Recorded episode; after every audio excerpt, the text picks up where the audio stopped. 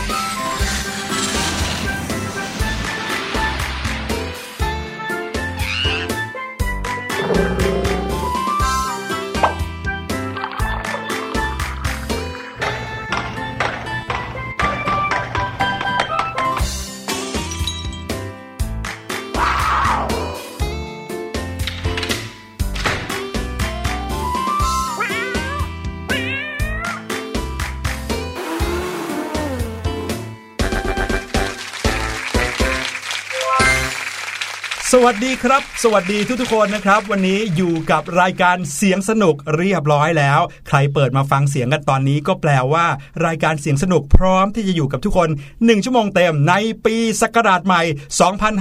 2563 ขอสวัสดีปีใหม่อีกครั้งหนึ่งนะครับ และที่ทุกคนได้ยินเสียงอยู่ตอนนี้เป็นเสียงของพี่หลุยคนเดิมนะครับ แต่ว่าวันนี้พี่หลุยไม่ได้มาคนเดียวนะครับ มากับอีกคนหนึ่งซึ่งต้องบอกเลยว่าทำให้พี่หลุยเนี่ยตื่นเต้นมากๆเลย นั่นก็คือ พี่แนนนั่นเอง สวัสดีค่ะ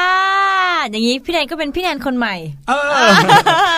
เออที่บอกว่าเป็นพี่แนนคนใหม่เนี่ย เป็นเพราะว่าเป็นพี่แนนที่เป็นคนใหม่ของพี่แนนคนเดิม เอ๊ะ พูดไปก็เริ่มงงอ้าวปีใหม่ไงคะอ๋อเราก็ต้องเริ่มต้นทำสิ่งดีๆ ใหม่เนาะอ่าทำอะไรใหม่ ๆ ซึ่งเป็นสิ่งที่เราอาจจะตั้งเป้าหมายเอาไว้ก็ได้เนอะใช่บางทีเนี่ยเอ่อเมื่อปีที่ผ่านมาผ่านไปแล้วมีอะไรที่เราอาจจะทำผิดพลาดมา บางคนโอ้โห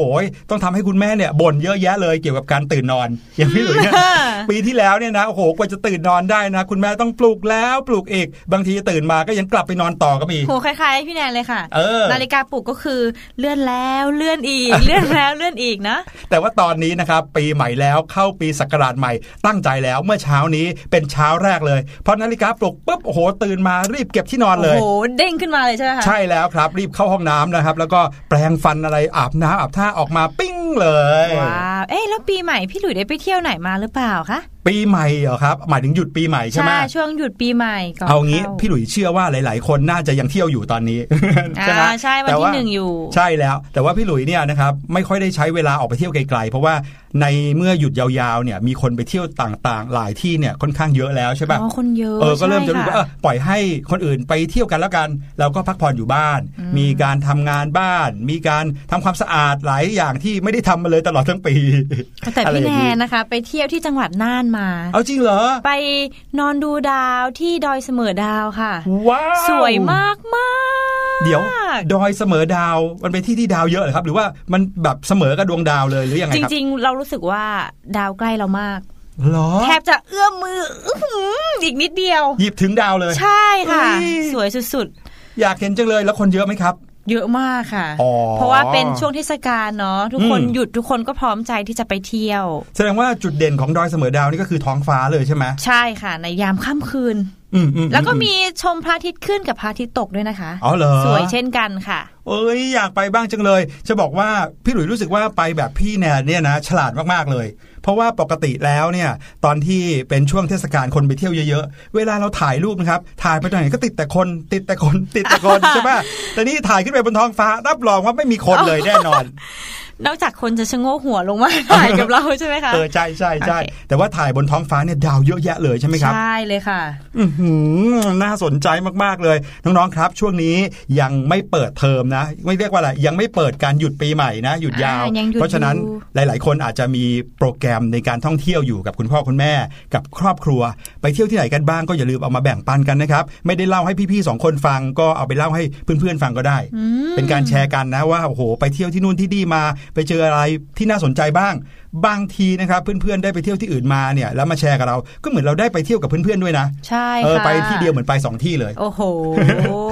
อะแน่นอนวันนี้คุยกันมาเยอะแล้วนะครับ เรามาเริ่มต้นกันด้วยเรื่องราวที่เราอยากจะเข้าสู่เอ่อช่วงของปีใหม่กันนี้ดีกว่านะครับ แน่นอนเราคงอยู่กับช่วงต่างๆ ที่มีประโยชน์แล้วก็ฟังแล้วน่าสนใจนะครับสามช่วงของรายการเสียงสนุกเหมือนเดิมนะครับ ช่วงแรกช่วง What's going on ใช่ครับเป็นช่วงของการที่จะให้น้องๆมาติดตามข่าวสารกันหน่อยว่าตลอดทั้งเอ่อสัปดาห์ที่ผ่านมาหรือในแต่ละวันแต่ละช่วงเนี่ยนะครับ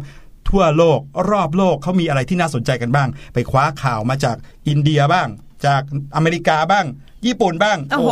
ทั่วประเทศทั่วโลกโลกค่ะเออนะครับ แล้วก็ไปดูว่าในมุมไหนของโลกอะมีอะไรที่น่าสนใจบ้างบางทีเป็นการค้นพบอะไรใหม่ ๆ หรือบางทีเป็นข่าวที่แบบเออเป็นอุทาหรณ์ให้เราได้ด้วยอ่าแล้วค่ะวันนี้นะคะอืมเป็นเรื่องเกี่ยวกับ เด็กหนุ่มเรื่องที่เกิดขึ้นกับเขาอืมแล้วเขาก็เหมือนสร้างปาฏิหารย์บางอย่างที่ทำให้ผู้คนตกใจโอ้โหโอ้โหหายตัวได้อะไรอย่างเงี้ยเหรออ๋อไม่ใช่ค่ะ ไม่ใช่ใช่ไหมอะเอาเป็นว่าเรื่องข่าวที่เราจะเล่าในวันนี้นะ ต้องเป็นเรื่องที่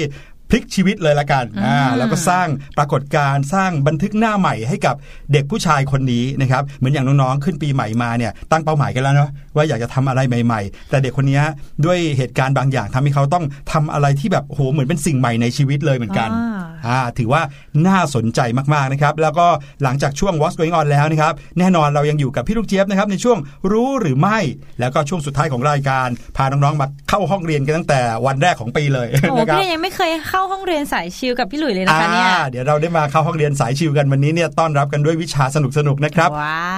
แล้วก็เราก็จะมีหนึ่งชั่วโมงเต็มที่มีความสุขด้วยกัน ยังไงก็ติดตามกันไปตลอดหนึ่งชั่วโมง ตอนนี้ไปฟังเพลงกันก่อนช่วงหน้ากลับมากับ What's Going On ครับ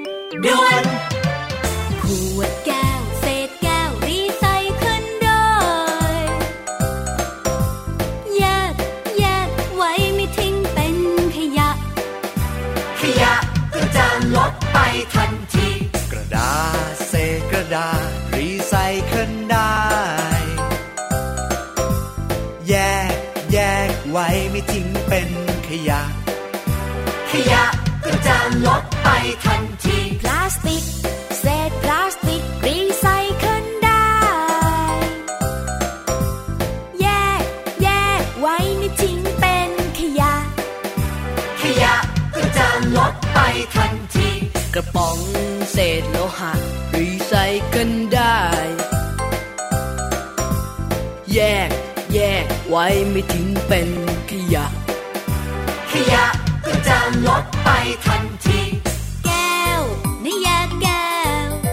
กระดาษนะแยกกระดาษ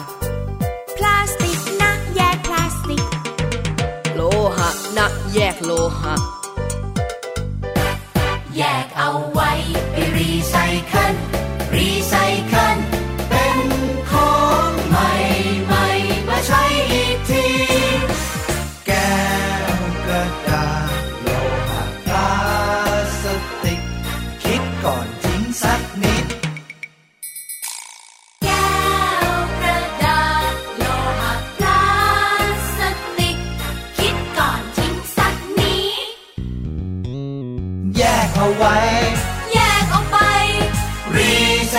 เ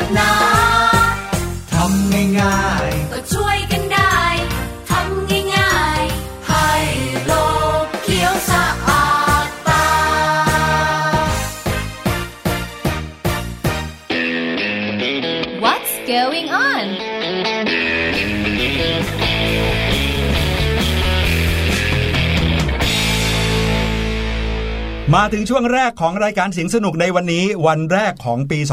2563 นะครับค่ะ1มกราคมอ่าข่าวแรกของปีก็ต้องเป็นข่าวที่นำไปสู่อะไรใหม่ๆซะหน่อยอ่าใช่ไหม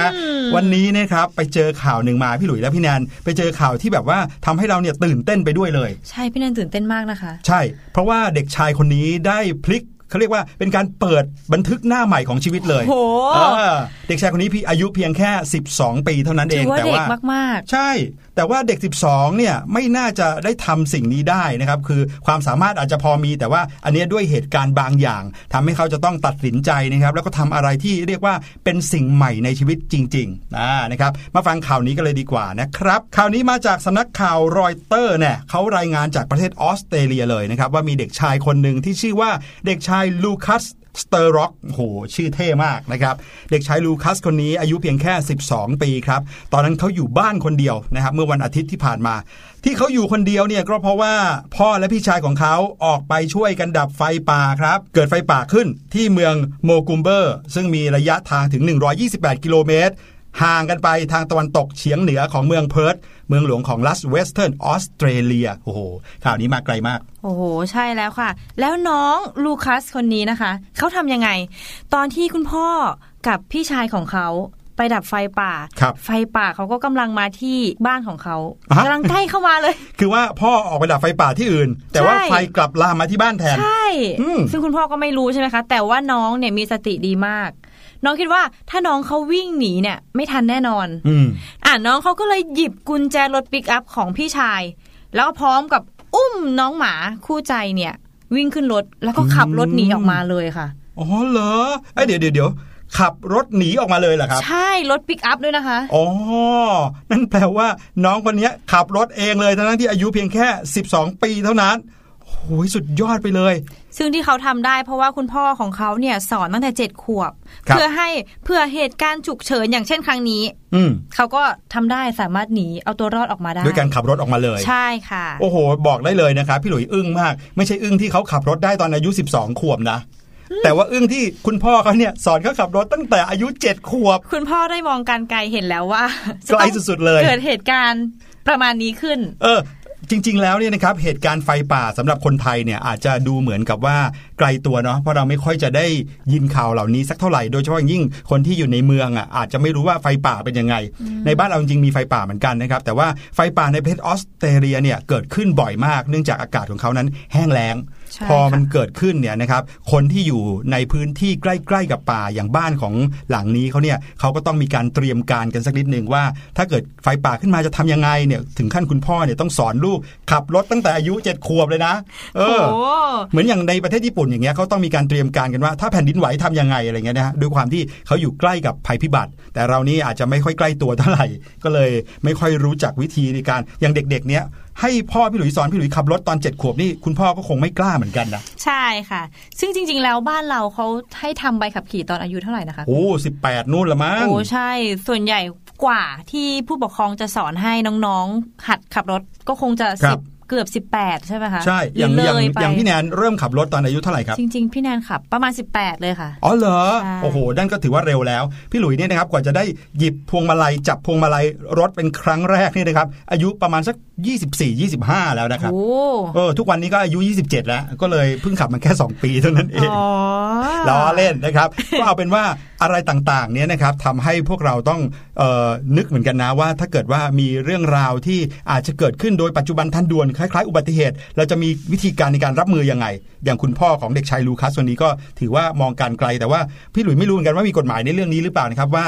ถ้าเกิดว่าเด็กอายุน้อยขนาดนั้นเนี่ยขับรถจะแบบผิดกฎหมายไหมอะไรอย่างเงี้ยแต่ว่าคิดว่าเป็นการที่เหมือนมันเป็นการเอาตัวรอด ของตัวเองของน้องาใช่เป็นการค่ะฝึกเพื่อเอาตัวรอดใช่นะอะไรแบบนี้ก็ถือว่าเป็นอ่าเป็นมุมมองละกันนะครับ ไม่ใช่ว่าพอหลังจากฟังรายการนี้จบปุ๊บ คุณพ่อไปสอนลูกขับรถเลย อายุ6ขวบสอนได้แล้วอะไรเงี้ยก็ไม่เชิงนะอันนี้แล้วแต่พิอ่าวิจารณญาณก็แล้วกัน ยังมีรายละเอียดในเรื่องนี้อีกไหมครับ นอกจากน้องลูคัสนะคะยังมี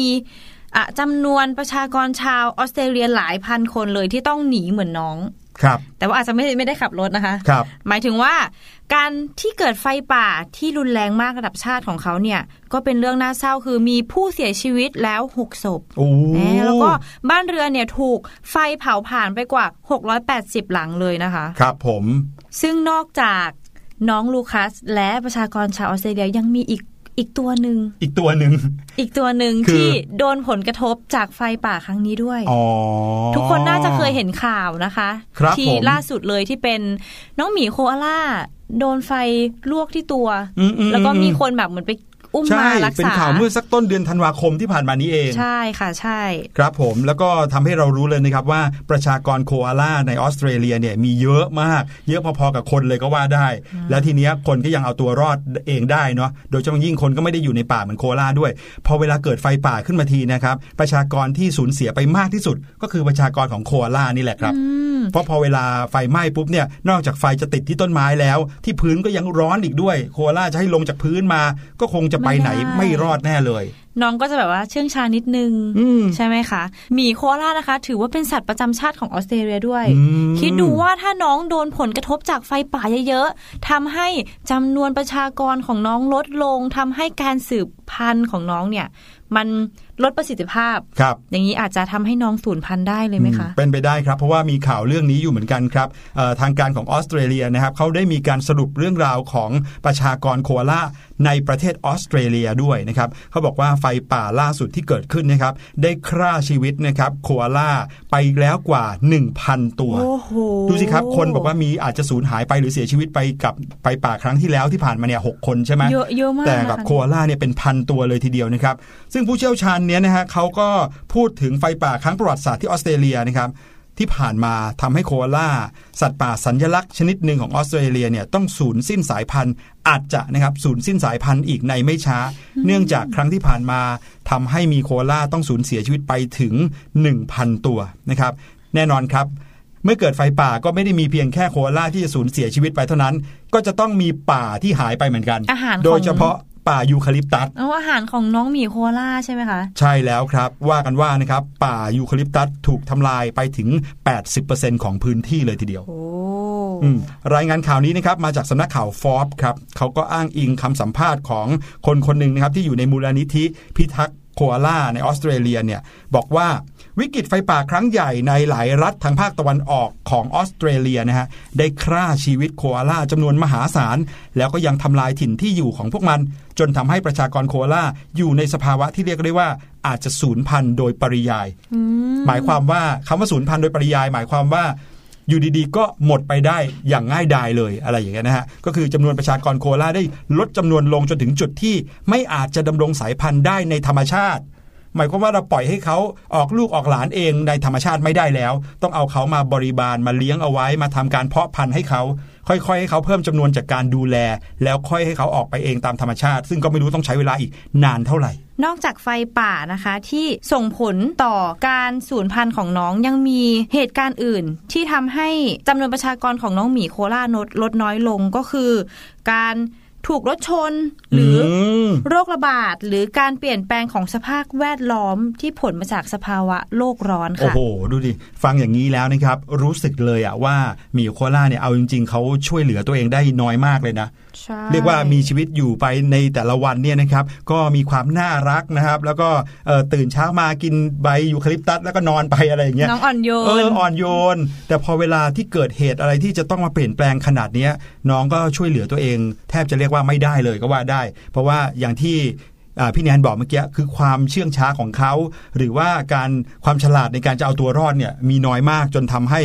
แทบจะ สูญพันธุ์ไปแล้วในที่สุดนะครับจากข้อมูลของ WWF ออสเตรเลียนะครับก็คือเป็นองค์กรเกี่ยวข้องกับสิ่งแวดล้อมของเขา บอกว่าสถานการณ์ไฟป่าในออสเตรเลียยังคงสาหัสนะครับโดยเฉพาะในรัฐนิวเซาท์เวลซึ่งเป็นถิ่นอาศัยของโคอาล่าที่รู้จักกันในนามสามเหลี่ยมโคอาล่าไม่ใช่สามเหลี่ยมเบอร์เมอร์วิวด้านะอันนี้เป็นสามเหลี่ยมโคอาล่าเนื่องจากมีประชากรโคอาล่าอาศัยอยู่มากเยอะใช่นะครับค่ะแต่ว่ายังไงก็ตามเปลวเพลิงจากไฟป่าก็ได้ทำลายพื้นที่ป่าในเขตนิวเซาท์เวลไปแล้วนะครับกว่า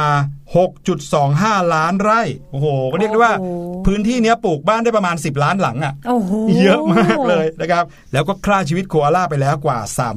350 ตัว และข้อมูลจากสหภาพระหว่างประเทศเพื่อการอนุรักษ์ธรรมชาติ IUCN เขาก็ระบุว่าประชากรโคอาล่าทั่วโลกเนี่ยนะคะ เหลือเพียงประมาณ 3 0 0แสนตัวเท่านั้นเอง ทั่วโลกเหรอครับ ใช่แล้วอุ๊ยค่ะน้อยจัง แล้วตัวเลขนี้นะคะ ก็กำลังลดลงเรื่อยๆด้วย มันมาจากการคุกคามทำลายป่าการเสียที่อยู่อาศัยของน้อง การเกิดอุบัติเหตุรถชน แล้วก็เกิดจากการเปลี่ยนแปลงสภาพภูมิอากาศนี่แหละค่ะอ๋ออย่างที่บอกไปเมื่อกี้ใช่ไหมใช่แล้วค่ะ ครับผมแล้วนอกจากนี้นะคะ อาหารของน้องหมีโคอาล่าก็โดนผลกระทบเช่นเดียวกัน ก็คือไบโอคาลิปตัสครับ การเปลี่ยนแปลงของสภาพภูมิอากาศเนี่ยนะคะ ก็ทำให้สารอาหารแร่ธาตุในไบยูคาลิปตัสเนี่ยเขาน้อยลงอืมเมื่อน้องเขากินเข้าไปอย่างนี้ สารอาหารที่จริง ๆ น้องต้องได้เต็มร้อยครับ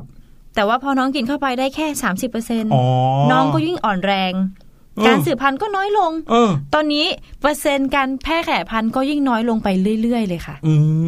มโอ้โห พูดง่ายๆ ตอนนี้แทบจะทุกอย่างละที่เป็นส่วนประกอบหรือเป็นปัจจัยที่ทำให้โคอาล่ามีชีวิตยืนยาว หรือว่าแพร่ขยายพันธุ์เนี่ยลดน้อยลงมากๆเลยใช่เลยฟังแล้วน่าสงสารจังเลย ใช่แล้วค่ะโอ้ยจริงๆ เราเราเองก็น่าจะมีส่วนร่วมที่หาวิธีช่วยให้น้องยังไงดี ถึงแม้เราจะอยู่ไกล เราก็อาจจะพยายามไม่อมลูกอมยูคาลิปตัสไหมเขาจะได้ไม่ต้องไปตัดใบยูคาลิปตัสมา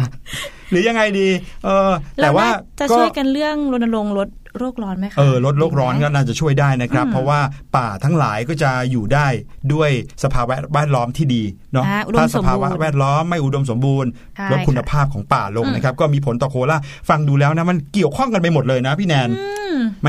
วันแรกของปีมาทำซะ มีแต่ข่าวเครียดๆมาฟังอีกข่าวหนึงดีกว่า จะได้หายเครียด คือข่าวเก็บขยะ เอออยเรื่องนี้ก็หายเครียดได้เลยเหรอคะเออไม่ไม่รู้จะหายเครียดหรือว่าจะเครียดมากกว่าเดิมนะครับไหนๆก็พูดเรื่องสิ่งแวดล้อมแล้ว มาที่ประเทศไทยเรากันบ้างดีกว่านะครับโอ้เรื่องของการให้ความสำคัญกับสิ่งแวดล้อม ตอนนี้ก็เริ่มที่จะเยอะขึ้นเยอะขึ้นแล้วนะ ไม่ว่าใครต่อใครในภูมิภาคไหน ก็เริ่มที่จะหันมาเอาใจใส่เรื่องสิ่งแวดล้อม อย่างแรกนะครับ ต่อให้คนที่อยู่ในเมืองอย่างเรานะ ก็ ใช้วิธีต่างๆ ที่จะช่วยลดโลกร้อนได้เหมือนกันนะครับ ไม่ว่าจะเป็นการงดใช้ถุงพลาสติกการลดขยะนะครับ แต่คนที่เกี่ยวข้องกับสิ่งแวดล้อม เกี่ยวข้องกับป่ากับน้ำโดยเฉพาะเดี๋ยวนี้เขารณรงค์ในการฟื้นฟูป่า ฟื้นฟูน้ำทะเลกันเยอะแยะมาก โอ้แล้วเก็บขยะครั้งนี้นี่คือเก็บที่ไหนอ่าคะข่าวนี้แหละครับเป็นเรื่องราวของทะเลทะเลทะทะเลเล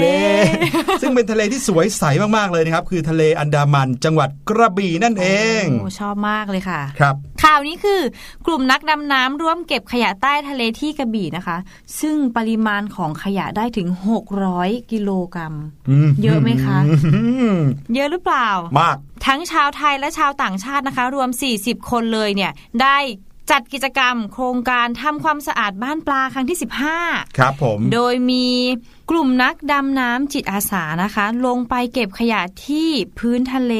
ทำความสะอาดแนวประการังค่ะ ครับผม เขาก็ทำความสะอาดกันทั้งหมด 6 เกาะนะครับในพื้นที่หมู่เกาะห้อง ก็มีทั้งเกาะเหลาหัง เกาะเหลาเหลียง เกาะเหลาลาดิง เกาะสยาแล้วก็เกาะสะอานะครับทั้ง 6 เกาะนี้ก็อยู่ในพื้นที่เกาะห้องทั้งหมดเลย ซึ่งถ้าใครเคยไปเห็นมาจะรู้ว่าสวยมากๆเลยนะครับใช่ค่ะแต่ว่าใต้ทะเลเขาก็จังยังมีขยะอยู่ ซึ่งขยะที่เขาพบนะครับส่วนใหญ่แล้วเป็นเศษอวน แล้วก็เครื่องมือทำประมงครับรวมไปถึงพวกพลาสติก แล้วก็กล่องโฟมจำนวนหนึ่งก็ก็พอหาเจอใต้ทะเลเหมือนกันนะครับสำหรับผลการลงปฏิบัติงานของเหล่านักดำน้ำจิตอาสาก็ปรากฏว่าสามารถเก็บขยะได้มากถึง 653 กิโลกรัมอืมแล้วก็อย่างที่บอกนะครับเยอะมากส่วนใหญ่เนี่ยเป็นสิ่งที่มนุษย์เนี่ยลงไปใช้พื้นที่ในทะเลเท่านั้นเลย เศษอวนนะครับ เครื่องมือทำประมงทั้งหลายของเขานะครับ ขยะพลาสติกแน่นอนมาเป็นอันดับต้นๆนะครับ กล่องโฟมที่นักท่องเที่ยวใช้กินอาหารกัน ก็ มาเจอกันใต้ทะเลนะครับสะท้อนให้เห็นถึงปัญหาของขยะใต้ทะเลที่เกิดจากการทำประมงผิดกฎหมายครับ เพราะว่าถ้าเกิดว่าเขาใช้เอ่ออวนประมงที่ถูกต้องตามกฎหมายเนี่ยมันก็จะไม่เอ่อทิ้งลงใต้ทะเลอ๋อนึกว่าไปนึกภาพไหมนึกว่าไปลืมไว้ข้างล่าง ไม่ใช่อ่าจริง ๆ แล้วพี่หลุยส์เคยได้ยินมานะครับว่าบางทีมันหลุดแล้วก็หล่นลงไปใต้ทะเลเขาก็ไม่เก็บแล้วถูกไหมครับอ่าแต่บางทีเนี่ยเนื่องจากว่า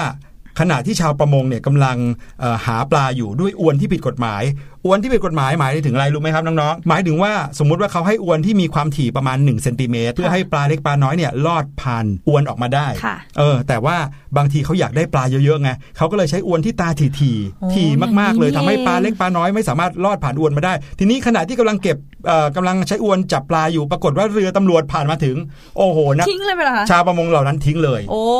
ทิ้งอวนลงทะเลไปเลยถือว่าไม่มีหลักฐานอะอไรย่างอนี้ย่างก็ไปนี้โดนแนวปะการังใช่อย่างนี้นั่นไหมคะแหละครับก็เลยกลายเป็นขยะที่อยู่ใต้ทะเลอย่างที่เขาไปหาเจอกัน แล้วก็เจอกันถึง 600 กิโลกรัมเลยทีเดียวนะครับโอ้แล้วนอกจากแนวปะการังที่ถูกผลกระทบนะคะ ยังเป็นอันตรายต่อสัตว์ อย่างเช่นวานโลมาพยูนเต่าทะเลด้วยใช่ค่ะหลายคนคงเคยเห็นข่าวเนาะใช่พี่หลุยส์ว่าพี่แนนน่าจะเคยเห็นภาพข่าวใช่ไหมสงสารน้องมากเคยเห็นที่เหมือนน้องตายแล้วก็มีอืมสัตวแพทย์เข้ามาผ่าใช่คือข้างในมีแต่อ้วนมีแต่มีแต่ขยะพลาสติกเต็มเลยใช่หลอดเยอะมากเลยค่ะ อืมนะครับโหยใครที่ได้ฟังข่าวนี้แล้วก็คงจะเคยนึกภาพหรือเคยเห็นภาพนี้มาเหมือนกันนะครับ เพราะฉะนั้นแล้วอันเนี้ยอยากให้น้องๆทุกคนชาวเสียงสนุนครับ ตั้งปณิธานตั้งความตั้งใจของปี 2563 เอาไว้เลยนะครับ ว่าเราจะพยายามลดขยะนะครับ แล้วก็เมื่อไหร่ก็ตามที่ได้ไปเที่ยวในเอ่อหลาย ๆ จังหวัดที่ติดทะเลอะไรเงี้ยใช่ค่ะก็ จะพยายามเนาะที่จะไม่ทิ้งขยะ ไม่ทิ้งเศษอะไรที่จะเป็นอันตรายต่อสัตว์ทะเล หรือว่าไปทำลายสิ่งแวดล้อมแบบนี้นะครับก็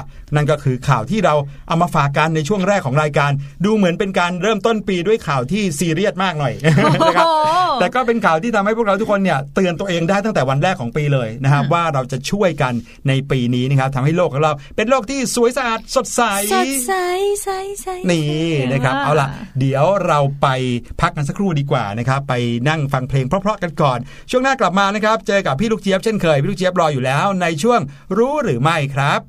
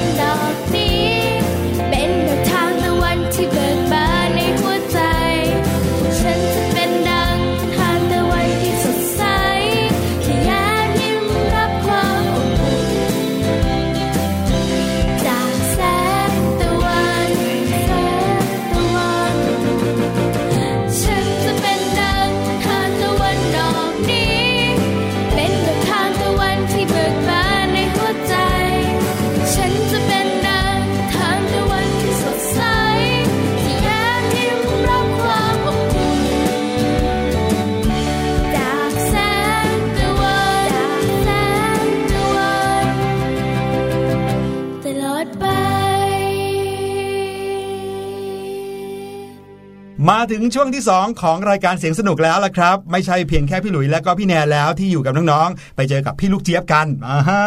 พี่ลูกเจี๊ยบรอน้องๆอยู่อ้าวเป็นอะไรครับพี่แนนพี่หลุยส์ค่ะ ครับ พี่แนนฟังข่าวน้องสัตว์ทะเลไม่คิดแล้วพี่แนนเศร้ามากเลยค่ะ โอ้โหพี่แนนอยากร้องพี่แนนไห้โอ้ใจเย็นๆใจเย็นๆแหมนี่ขนาดฟังเพลงมาตั้งหลายเพลงแล้วยังไม่หายเศร้าเหรอ จะบอกว่าพี่ลูกเจี๊ยบวันนี้มีเรื่องราวที่น่าสนใจฟังแล้วว้าวแน่นอน มาเล่าให้พี่แนนฟังยังไงพี่หลุยคะ ฟังมาก่อนแล้วรู้สึกว้าวมากๆ พี่ลูกเจี๊ยบบอกว่าการร้องไห้แบบที่พี่แนนร้องไห้อยู่ตอนเนี้ยเชื่อไหมทำให้เราอารมณ์ดีขึ้นได้ จริงเหรอคะนี่เห็นไหมโอ้โหนี่แค่ฟังนะ อารมณ์ดีขึ้นแล้วเห็นปะอุ้ยอยากจะไปฟังพี่ลูกเจี๊ยบเลยอะเอค่ะอทำไมอะคะเพราะงั้นเนี่ยอย่าช้าดีกว่าครับ ไปฟังพี่ลูกเจี๊ยบในช่วงรู้หรือไม่ครับค่ะรู้หรือไม่กับพี่ลูกเจี๊ยบ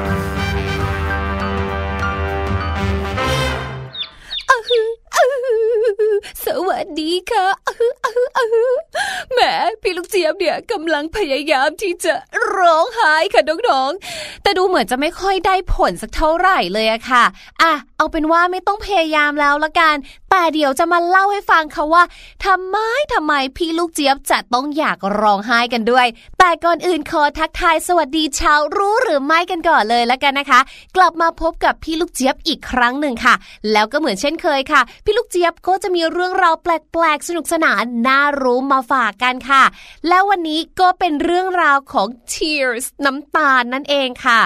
น้องๆ พอจะนึกออกไหมคะว่า ครั้งล่าสุดที่น้องๆ เนี่ยจะต้องเสียน้ำตาเนี่ยมันคือเมื่อไหร่กัน พอพูดแบบนี้หลายๆ คนอาจจะนึกถึงช่วงเวลาที่ตัวเองนั้นเศร้าเสียใจใช่ไหมเพราะน่าจะเป็นช่วงที่เราเสียน้ำตามากที่สุด แต่จริงๆ แล้วเนี่ยนะคะ น้ำตาเนี่ยไม่ได้ไหลออกมาเฉพาะตอนที่เราร้องไห้เสียใจเท่านั้นนะคะแต่น้ำตาเนี่ยอาจจะออกมาตอนที่เราดีใจก็ได้ ถ้าไม่เชื่อลองย้อนกลับไปดูรายการที่เกี่ยวข้องกับการแข่งขันสิคะ เวลาที่ผู้เข้าแข่งขันเนี่ยนะคะ ชนะหรือว่าเข้ารอบผ่านเข้ารอบต่างๆ หรือแม้กระทั่งเวลาที่นางสาวไทยมงลงแบบนี้ค่ะ เขาก็จะตื่นตันใจร้องไห้ออกมาด้วยความปลื้มปริ่มดีใจกันทั้งนั้น น้ำตาก็เลยสามารถที่จะไหลออกมาได้ในหลากหลายอารมณ์มากๆเลย นอกจากนั้นนะคะ น้ำตาเนี่ยก็ยังช่วยรักษาดวงตาของเราให้ชุ่มชื้น ขจัดสิ่งแปลกปลอมที่เข้ามาในดวงตาเราอีกด้วยค่ะ แต่น้องๆรู้หรือไม่คะว่า น้ำที่มันไหลออกมาจากตาเราเนี่ยนะคะ ไม่ได้ถูกเรียกเหมารวมว่าเป็นน้ำตาทั้งหมดนะคะ เพราะว่าจริง ๆ แล้วเนี่ยดวงตาของเราเนี่ยสามารถที่จะผลิตน้ำตาชนิดอื่น ๆ ได้อีกมากมายเลย รวมเบ็ดเสร็จทั้งหมดแล้วนับนิ้วโอ้โหหนึ่งสองสามสี่ห้าหกเจ็ดอุ้ยทั้งหมดตั้ง 3 ประเภทเลยค่ะ อย่างแรกเลยนะคะก็คือน้ำหล่อเลี้ยงตานั่นเองค่ะ ก็เป็นน้ำที่อยู่ในดวงตาของเราตลอดเวลาเนี่ยแหละค่ะ คอยสร้างความหล่อลื่นบำรุง แล้วก็ปกป้องกระจกตาของเรานะคะ แถมที่สำคัญมากๆเลยก็คือเป็นเกราะป้องกันตาของเราจากฝุ่นผงต่างๆ นั่นเองค่ะน้ำแบบที่สองนะคะก็คือน้ำตาเนี่ยแหละค่ะ แต่เป็นน้ำตาจากสิ่งเร้าภายนอกค่ะ หรือถ้าพูดง่ายๆค่ะ ก็คือเป็นน้ำที่ดวงตาของเราเนี่ยนะคะ สร้างขึ้นมาผลิตขึ้นมาค่ะ เพื่อที่จะขจัดเอาสิ่งที่มันก่อความระคายเคืองที่เป็นอันตรายต่อตาของเราค่ะ ยกตัวอย่างเช่น เวลามีควันเข้าตาเรา หรือแม้กระทั่งค่ะสารในหัวหอมที่เวลาเราปอกหัวหอมอะแล้วมันเข้าไปในตาเราใช่ไหมตาของเราค่ะ ก็จะผลิตน้ำตาแบบนี้แหละค่ะ ออกมาล้างเอาสารแบบนี้ค่ะ ออกไปเพื่อที่จะปกป้องดวงตาของเราเอาไว้ และสิ่งสุดท้ายค่ะ มันคือน้ำตาจากอารมณ์จากสนามอารมณ์ของเราเองนั่นแหละค่ะ ก็เป็นน้ำตาที่ไว้ตอบสนองต่ออารมณ์ความรู้สึกต่างๆ เนาะไม่ว่าจะเป็นเสียใจ ดีใจ หวาดกลัวแบบนี้เป็นต้นค่ะ หลังจากที่ได้ปูพื้นนะคะ เรื่องราวประเภทของน้ำตาของเราแล้วนะคะ พี่ลูกเจี๊ยบก็จะมาบอกทุกคนค่ะว่า รู้หรือไม่คะว่าการร้องไห้เนี่ย ก็ทำให้เรานั้นอารมณ์ดีขึ้นได้เหมือนกันนะจ๊ะ อย่างแรกเลยนะคะ การร้องไห้ค่ะช่วยบรรเทาความเครียดได้นะคะ เพราะเวลาที่เราเครียดใช่ไหมคะ ก็จะทำให้สารเคมีในร่างกายเนี่ย มันไม่ balance ค่ะ มันทำงานผิดปกติค่ะ การร้องไห้เนี่ยจึงเป็นเหมือนการปรับสมดุล ให้ร่างกายเนี่ยได้ผ่อนคลายค่ะ แล้วเชื่อไหมคะว่าพอเราร้องไห้เสร็จแล้วเนี่ย เราจะรู้สึกเหมือนร่างกายมันโล่งๆสบายใจขึ้นแบบเนี้ยไม่น่าเชื่อจริง ๆ เลยละค่ะ อย่างที่สองนะคะ การร้องไห้เนี่ยช่วยลดความวิตกกังวลได้ใครที่เป็นโรคเหมือนตื่นเวทีแบบมีความกังวลตื่นเต้นก่อนที่จะเริ่มงานสำคัญสำคัญนะคะ ถ้าเรามีความรู้สึกอยากจะร้องไห้ออกมาค่ะ จงไปหาที่แอบร้องไห้ซะ มันจะช่วยสร้างความผ่อนคลาย แล้วก็ลดความวิตกกังวลได้ อันนี้มันก็จะเหมือนกับข้อแรกก็คือมันจะช่วยผ่อนคลาย ช่วยลดความเครียดได้นั่นเองค่ะ ต่อมาข้อที่ 3 อันนี้ไม่น่าเชื่อเลย รู้หรือไม่คะว่าการร้องไห้เนี่ยช่วยให้เราใจเย็นได้มากขึ้น เพราะว่าการร้องไห้ค่ะมันจะทำให้เราเนี่ยหายใจอย่างเร็วใช่ไหมลองนึกถึงเวลาที่เราร้องไห้แล้วก็สะอึกสะอื้นนะนึกเหมือนว่าอย่างเงี้ยมันคือการหายใจเข้าไปไงแล้วเป็นการหายใจอย่างรวดเร็ว แล้วหายใจได้เยอะ มันก็จะแบบอิ่มปอดมากขึ้น ที่สำคัญค่ะมันจะช่วยลดอุณหภูมิในสมอง จากอารมณ์ร้อนๆโมโหโกรธจัดเนี่ยนะคะทำให้อุณหภูมิในร่างกายของเรามันสูงขึ้นเนี่ย ก็จะช่วยให้เย็นลงบรรเทาลงลดลงค่ะ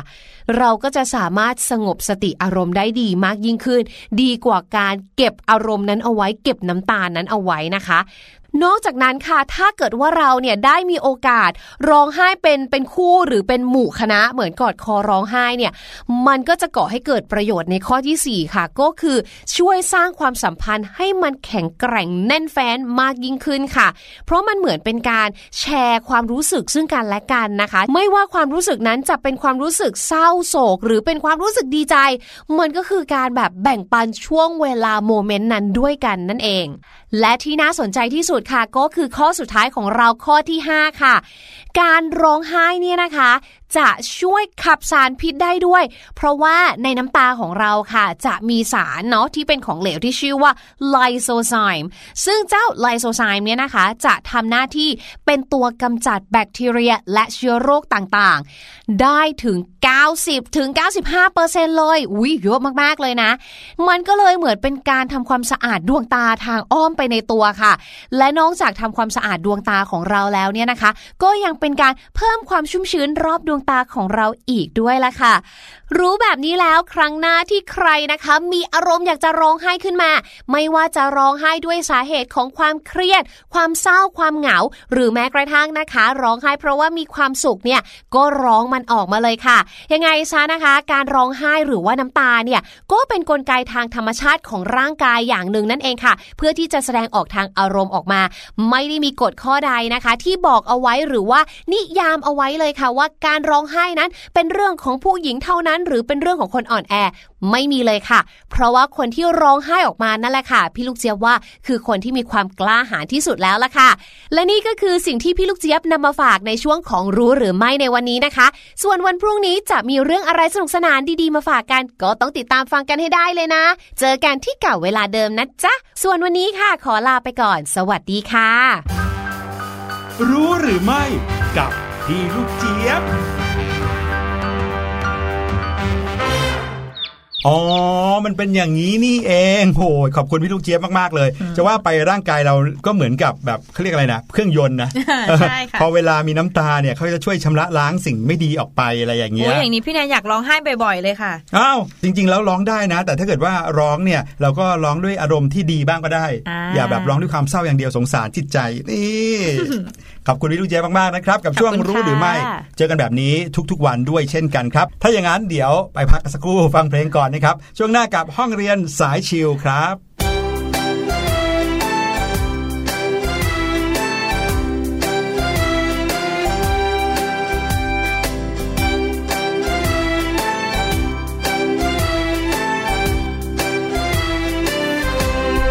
กระำลึงสุกสีแดงตกแต่งริมรั้วผีเสื้อบอยบินไปทั่วมแมลงปอบอยบินไปทั่วครอบครัวของฉันมีสวนหลังบ้าน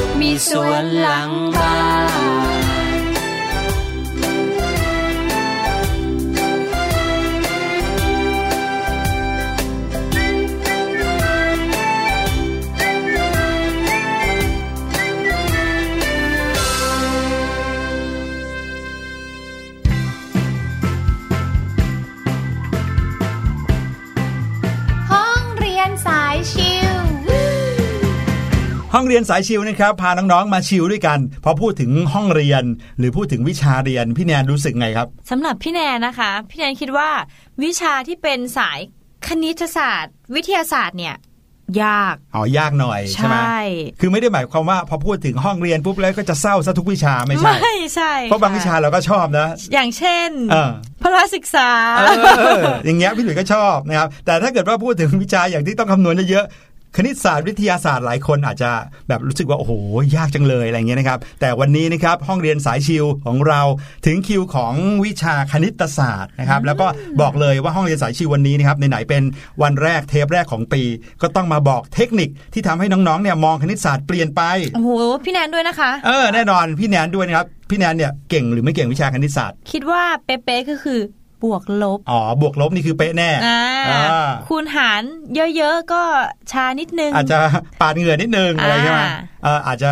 แล้วถ้าเกิดว่าเทียบกับวิชาอื่นๆเนี่ยถือว่าคณิตศาสตร์ถนัดไหมครับก็โอเคค่ะพอได้อยู่นะใช่อะวันนี้พี่แนนต้องมาช่วยพี่ตุ๋ยแล้วแหละ เพราะว่าเป็นเรื่องราวของเทคนิคนะครับ ที่จะทำให้น้องๆ สามารถอยู่กับโจทย์คณิตศาสตร์นะ แบบโอ้โหคล่องเลยชิลเลยอ่านะครับ นั่นก็คือเรื่องของการทำโจทย์รักคน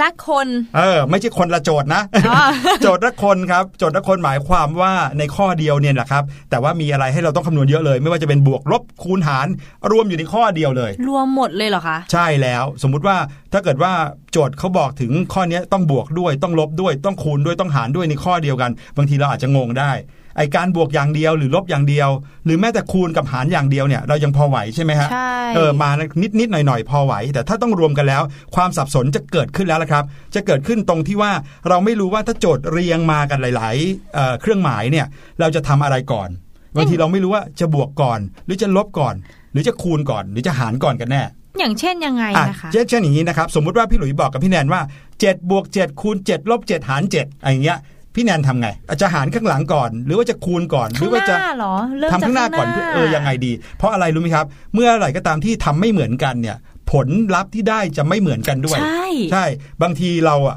คิดออกมาได้เท่านี้ก็คิดถูกนะ เพื่อนคิดออกมาได้ไม่เท่ากัน แต่ก็ถูกเหมือนกันอ้าวอ้าวแล้วอย่างนี้ของใครถูก อ่าวันนี้แหละครับเทคนิคที่เอามาฝากนะรับรองน้องๆ จะทำคณิตศาสตร์ในโจทย์ละคน หรือว่าโจทย์ที่มีเครื่องหมายหลาย ๆ เครื่องหมายได้ถูกต้องเลยนะครับอะเรามารู้วิธีการกันก่อน อย่างแรกสุดนะครับเขามีกฎอยู่นะครับการแก้ปัญหาทางคณิตศาสตร์เนี่ยมีการดำเนินการได้หลากหลายวิธีใช่ไหมเหมือนอย่างที่คุณครูชอบให้เราแสดงวิธีทำเพื่อจะได้รู้ว่าวิธีคิดของเราเนี่ยเป็นแบบไหนซึ่งบางทีทำอะไรก่อนหลังก็ไม่ผิดนะครับ ถ้าได้ผลเป็นผลเดียวกันตรงกัน แต่ถ้า มันผิดวิธีไปเลย ก็อาจจะทำให้ผลออกมาไม่ตรงกันได้ การดำเนินการทางคณิตศาสตร์เนี่ยมีกฎพื้นฐานที่สำคัญนะครับอยู่ 4 ข้อ ซึ่งต้องดำเนินการตามนี้เป๊ะนะ ถ้าไม่ทำตามนี้ผลจะไม่ออกมาถูกต้อง ข้อแรกนะครับ เราจะต้องดำเนินการจากซ้ายไปขวาครับคือหมายความว่าเราจะต้องเริ่มจากหัวก่อนด้านหัวที่อยู่ทางซ้ายก่อน แล้วค่อยทำไปถึงข้างหลังอ่านะครับเหมือนที่พี่แนนพูดใช่เมื่อกี้ถ้าเป็นเครื่องหมายเดียวกันนะจากซ้ายไปขวาค่ะแต่ถ้าคนละเครื่องหมายปุ๊บให้ดำเนินการในส่วนที่อยู่ในวงเล็บก่อนม อ่าพี่หนูยกตัวอย่างอย่างนี้นะครับ3คูณด้วยวงเล็บ5บวก3วงเล็บปิด3คูณด้วยวงเล็บเปิด5บวก3วงเล็บปิด ถ้าเป็นอย่างนี้ปุ๊บนะครับ ให้เราทำในวงเล็บก่อนก็คือ5บวก3ซะก่อนอ่าห้าบวกสามอะเท่ากับแล้วเท่ากับแปด8ใช่ไหมแล้วค่อยเอา3ที่อยู่ข้างหน้านั้นอะมาคูณอ๋อใช่ไหมครับ ถึงแม้ว่าคูณจะ อยู่ข้างหน้าสุดก็ตามปกติจะต้องทำจากซ้ายไปขวาใช่ไหมแต่เนี่ยเขามีวงเล็บใส่มาครับ เพราะฉะนั้นต้องทำในวงเล็บให้เสร็จซะก่อนอืมก็เลยจะค่กลายเป็น 3 คูณด้วย 8 3คูณ8ได้ 24 ข้อนี้เลยตอบ 24 นั่นเองครับอ๋ออ่าแต่แต่ถ้าไม่มีวงเล็บนะครับเขาบอกว่าให้เราเนี่ยไปทำอะไรที่เป็นคูณก่อนนะครับ เป็นคูณและหารก่อน แล้วถ้าคูณและหารเสร็จค่อยไปทำบวกลบที่หลังนะครับ เช่น3คูณ5บวก3 ถ้าไม่มีวงเล็บนะครับ ให้ทำคูณให้เสร็จก่อนเป็น3คูณ5ก่อนเป็น 15 15 แล้วเอาไปบวก 3 เป็น 18 เห็นไหมไม่ใช่ได้ 24 เหมือนข้อเมื่อกี้แล้วเห็นไหมทั้งทั้งๆที่ใช่ค่ะ3คูณ5บวก3เหมือนกันนะครับให้ทำคูณหรือหารให้เสร็จก่อนแล้วค่อยไปทำบวกหรือลบนะครับ อันนี้คือลำดับในการคิดของการทำโจทย์รักคนที่มีหลาย ๆ ตัวเลขก็คือ 1 จะต้องทำจากซ้ายไปขวาชึบ2ทำในวงเล็บก่อนค่ะ3ทำคูณหรือหารให้เสร็จก่อนอืม4ทำบวกหรือลบเป็นอย่างสุดท้ายอ๋อ นะครับมีสี่ข้อนี้นะครับอะละไหนเรามาลองทำการดูนะครับโอ้ข้อนี้เดี๋ยวมาลองเขียนตามเลยนะครับ ใครที่มีกระดาษปากกาอยู่เขียนเลย ใครที่ยังไม่มีนะครับกดพอสไว้ก่อนแป๊กอ่าแล้วก็ไปเดินเดินไปหากระดาษปากกามาอะนะครับ เขียนตามพี่หลุยเลยนะครับ ข้อที่หนึ่งห้าบวกห้าคูณห้าบวกห้าครับ ไม่มีวงเล็บเลยนะห้าบวกห้าคูณห้าบวกห้าอ่าข้อนี้ทำยังไงดีอ่า อย่างแรกที่สุดเลยนะครับ ต้องไม่มีวงเล็บเนาะไม่มีวงเล็บต้องต้องทำอะไรก่อน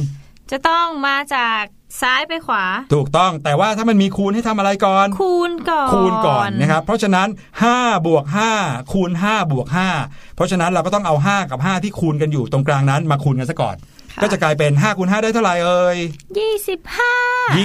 า25 ครับ เพราะฉะนั้นไอ้5คูณ5เป็น 25 แล้วก็เลยกลายเป็น5บวก25 บวก5 โอ้โหคราวนี้ง่ายหรือยังครับ มีแต่บวกอย่างเดียวแล้วทำจากซ้ายไปขวาเลยครับ5บวก25บวก5เท่ากับเท่าไหร่ ติ๊กตอกติ๊กตอกเท่ากับ 35 นั่นเองครับ เห็นไหมบอกแล้วว่าไม่ยากเลยนะครับ วิธีการที่ฝากไปนะครับอะมาทวนกันอีกหนึ่งรอบนะครับ โจทย์ไม่ต้องละนะครับ เพราะว่าเดี๋ยวจะงงมากไปกว่าเดิมโอเคนะครับอะมาทวนกันหน่อยหนึ่งนะครับจะต้องทำจากซ้ายซ้ายไปไปขวาขวานะครับสองจะต้องทำสิ่งที่อยู่ในวงเล็บวงเล็บให้เสร็จซะก่อนนะครับ แต่ถ้าไม่มีวงเล็บให้ข้ามไปที่ข้อ 3 ครับ ถ้ามีบวกลบคูณหารเลยให้ทำอะไรก่อน คูณ คูณหรือหารหารให้เสร็จซะก่อนนะครับ เมื่อคูณหรือหารเสร็จเรียบร้อยแล้ว ค่อยไปทำบวกกับลบนะครับ นั่นแหละครับ คือเทคนิคในการทำโจทย์รักคนอย่างที่พี่หลุยส์บอกไปวันนี้ครับโอ้โหขอบคุณพี่หลุยมากๆเลยค่ะ พี่แนนดีใจมากเลยที่ได้ วิธีการอืมทำโจทย์ละคนอย่างนี้ครับซึ่งผมคิดว่าน้องๆก็น่าจะทำได้เหมือนกัน ใช่ครับเห็นไหมว่าง่ายมากๆ เอาล่ะใช่นั่นก็คือสิ่งที่นำมาฝากกันนะครับหนึ่งชั่วโมงเต็มกับรายการเสียสนุกในวันนี้ เดี๋ยวไปฟังเพลงส่งท้ายกันหน่อย วันนี้วันแรกของปีก็ต้องบอกว่าสวัสดีปีใหม่นะครับ กับทุกๆ คนก็ขอให้ทุกคนมีความสุขมากๆ แล้วก็เดี๋ยวเรามาเจอกันใหม่ในวันพรุ่งนี้ครับ สวัสดีดีครับ สวัสดีค่ะสบัดจินตนาการ สนุกกับเสียงเสริมสร้างความรู้ในรายการ เสียงสนุก